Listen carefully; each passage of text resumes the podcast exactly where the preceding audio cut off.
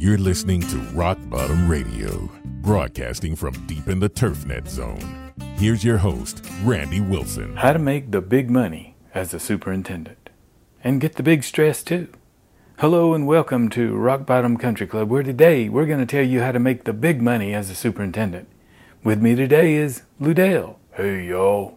Question is, in light of today's increased stress load and the resultant mental pressures, do you really want. Hey, before we get all worked up sharing our expert opinions, maybe we should tell folks why we've been off the air all summer. Well, we've been on a hiatus. Is that like a hernia? Rockbottum Radio has been on a summer break because we theorize that folks in golf maintenance just don't have time in the summer for lengthy podcasts. Can't you say it diplomatic instead of being so agnostic about it? English really is your second language, isn't it? Don't make fun of my interpretive pronunciations. I can't help it. You butcher three words per paragraph. Like what? Well, like croquet. Yesterday I heard you telling a foursome that we were going to put in croquet courts. This is America, and we speak American, not French, in case you didn't know. This ain't Alsace and Lorraine. What time is it? Uh, clock on the oven says 375. Hey, Boof, Cletus, how y'all doing? Y'all gonna play? No, we want to hear about making the big money. Yeah, we want to be big time superintendents. You want to be corporate superintendents or that upper 5%? Well, what's the difference? Well, upper 5% has to be highly skilled in both turf and club diplomacy. If you mean kowtowing, I ain't so good at that. How about uh, corporate golf? Well, if you desire to be a big corporate golf superintendent, you have to learn corporate stuff. Uh, give me an example. Well, you have to be able to write gee whiz bang performance appraisals while remaining uh, legal. You have to be objective, not subjective. You know, just the facts, ma'am. I don't get it. He means no flowery praise or glowing adjectives like how wonderful the employee is, how great they are. You just have to state the facts. You mean like this employee can't mow a straight line and he smells bad? Yeah, pretty much, but more like uh, he or she always shows up on time, does the assigned task, and only bitches about having to push up flash bunkers after a storm. Here, this will help you understand.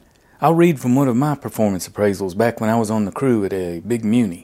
It says here, okay, employee has reached rock bottom and continues to dig. Dad really had a way with words, didn't he? All right, what else do I have to know? Spraying procedures and protocol. You have to know how to fill out chemical reports and how to mix up secret formulas and when to spray and when not to spray. And how to keep two sets of spray records in case them inspectors show up. He's just making that up. You also have to keep records of your measurable grooming standards. What's that? You know, mowing heights, turf firmness. Wait, how you measure firmness? Well, the big money folks use the penetrometer. I hate that name. Sounds like a bad plot device in a risque sci fi movie. We use the Casey firmness method, invented by Casey Koff. Just take a ball out on the fairway and throw it straight down. If it sticks, you need to stop watering for a month. If it bounces up and hits you in the eye, you need to start watering. If it pops up to waist height, well, you're in the Goldilocks zone.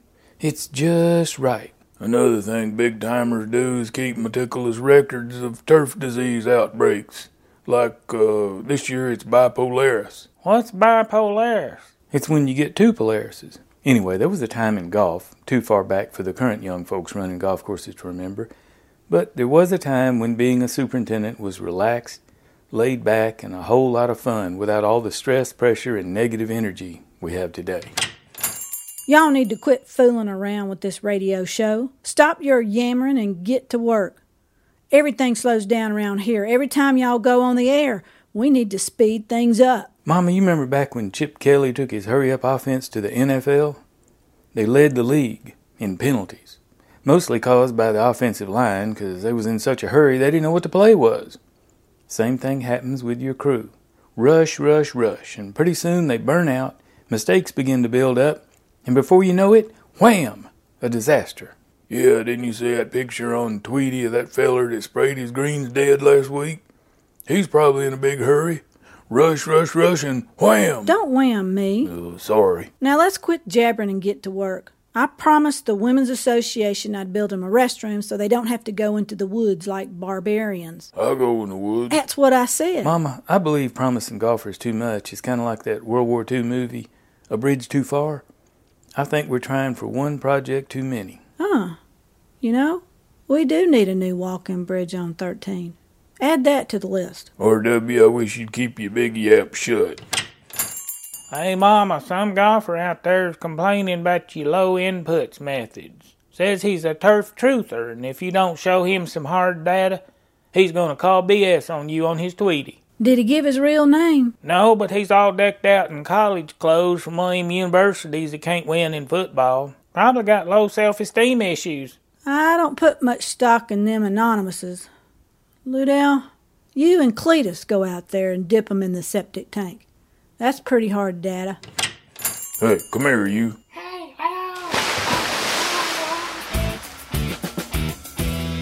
We were talking about how to make the big money as a superintendent. Well, I don't think it's such a good idea. What, talking about it or doing it? Remember what Granddaddy Colvin said? If they pay really well, they're going to take it out of your hide somehow. Well, that's the message of this Ned talk. Better to be happy and relaxed at a mid or low level golf course than working down to your last nerve on some big time course. I remember what Randy Nichols said when he escaped from Cherokee Town and Country Club. What'd he say? He said the next club he worked for would sell chewing tobacco in the clubhouse, have a screen door on the pro shop, and there'd be hound dogs lying all about where the carts are parked. Well, that sounds like here. Hey, weren't you going to come up with something to fix what the USGA broke with their flagstick rule? I'm working on it, Mama, but you gotta be careful picking on the USGA on account of they kind of thin-skinned when you criticize 'em. I ain't saying they ain't smart about this stuff, they just have a hard time thinking. You talking about the problem we got now with the golfers sticking their huge fingers in the cup while the flag is still in? That ain't all. They lean over doing a dainty little pirouette, lose their balance, and then grind up a dead spot with their ceramic spikes, right near the cup. That banker fellow got his big meaty hand wedged in so tight he jerked the cup out of the ground when he fell backward. Me and Ludell have invented a device that pops the ball out of the cup to about four feet elevation. Yeah, and if the cup ain't in straight, the ball comes out sideways and whops you in the privates, but you know, like most evolutionary improvements, you learn real quick. Yeah, it's kind of like pain aversion therapy. How's it work? Oh, you trigger it with your smartphone. It gives off a warning beep when it's fixing to expel the ball. All right, but how about if we have it play uh, Pop Goes the Weasel in time with the ejection? All right, all right, all right. Let's talk about green speeds. High paid superintendents have to deal with these so called green speeds. Now, we don't do green speeds here because it don't make no sense. It ain't speed, it's a distance traveled measurement. That's why we go with the more sensible WSR factor, or won't stop rolling. Golfers are fixated on a number to brag about, you know, for willy waving, and we remove that with our WSR factor. That's right. When asked about green speed, we simply give them the following ratings. Either we got healthy greens, weak greens, near dead greens, or completely dead greens. The next issue is the big time suck. Right.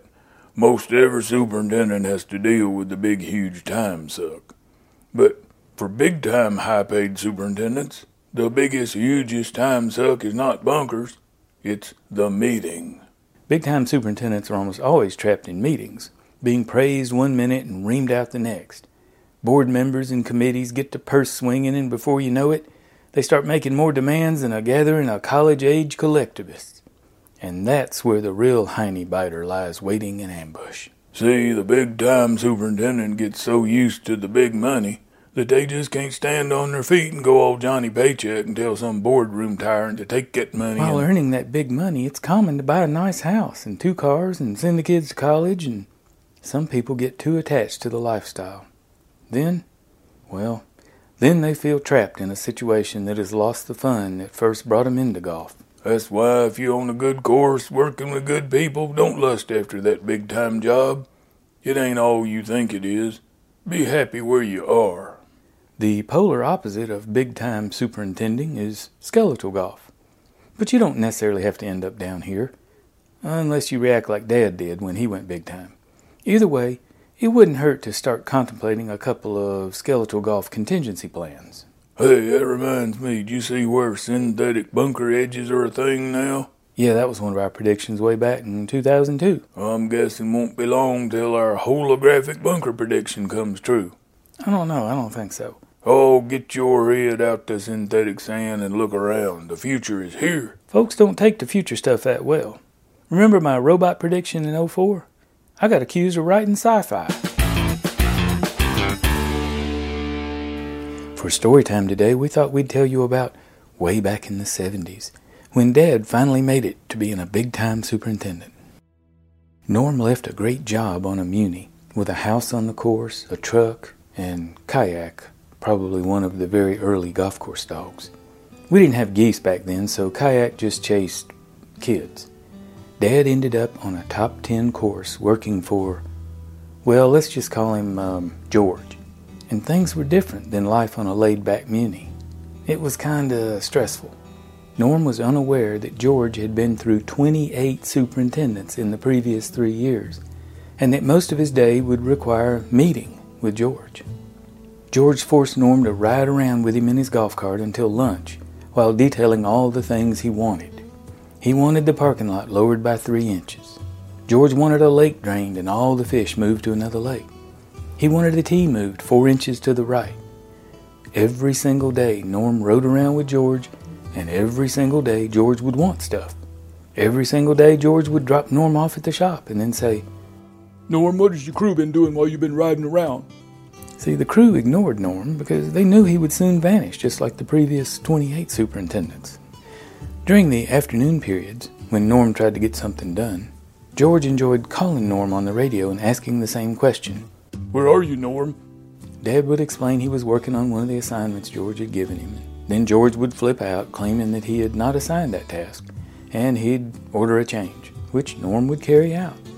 After several months of this, Norm realized he had outlasted a couple dozen of the previous superintendents, so he became a little more confident. Maybe too confident, as he mistakenly thought he was in charge. The crew was actually following orders and things were looking good, at least until George called on the radio one evening, a little after six o'clock. Norm, where are you? Well, I'm down here at the shop catching up on paperwork, Norm patiently replied. Dad was good at paperwork, having lasted many years in the U.S. Army. What paperwork? George yelled into the radio. Norm could hear laughter in the background and realized George was probably calling from the pro shop. Minutes later, George called again. Unit 2, this is Unit 1. State your location. Norm took a deep, calming breath and keyed the mic on his radio. Sir, I'm still down here at the shop working on payroll and next year's budget. Say this is Unit 2 when I call you. Don't you know proper radio procedure? Yes, sir, Norm answered, keeping his voice low. I was in the Army. I'm familiar with radio procedure. You did it again, George bellowed. Say Unit 2. Again, Dad could hear the pro shop personnel laughing in the background when George had the mic keyed. Unit 2, Norm said. No, no, no, not like that. George hollered, and the crowd in the pro shop laughed louder. Say this is Unit 2 calling Unit 1. Dad stared at the radio for several seconds while he thought about things. Things like how he was making more money than ever before, like how he had a prestigious golf course and soon he could buy a nice house, maybe even a car. Norm relaxed and pressed the mic. Unit 1, this is Unit 2, over. This is Unit 1. What do you want? Unit 2, I'm busy. More background laughter. The crowd in the pro shop was growing. Unit 1, Dad's voice slipped into his razor blade on glass tone. I need you to come down here to the shop, over. What for? George screamed into the radio. Unit 1, you forgot to say Unit 2, this is Unit 1. What the hell do you want me to come down there for? George was foaming now. The background laughter had ceased. Unit 1, this is Unit 2. I need you to come down here and look in the trash can beside my desk. In said trash can, you'll find a walkie talkie radio. You will retrieve said radio from the trash can and shove it up your ass, over. Thus ended Norm's foray into big time superintending. He went back to small clubs and spent several years at a Muni, going out the same way he came in as a pro superintendent. His last few years were his best ever, doing part time grounds maintenance for apartment complexes. It was a laid back job that fit his character perfectly and allowed for all the golf he could play. There was no board, no willy waving golfers, no meetings, no bunkers, no crew, and no purse swinging bosses named George. All he had to do was watch out for the apartment complex owner, Mama. You've been listening to Rockbottum Radio, broadcasting from deep in the TurfNet zone. Subscribe on iTunes or Stitcher for future episodes.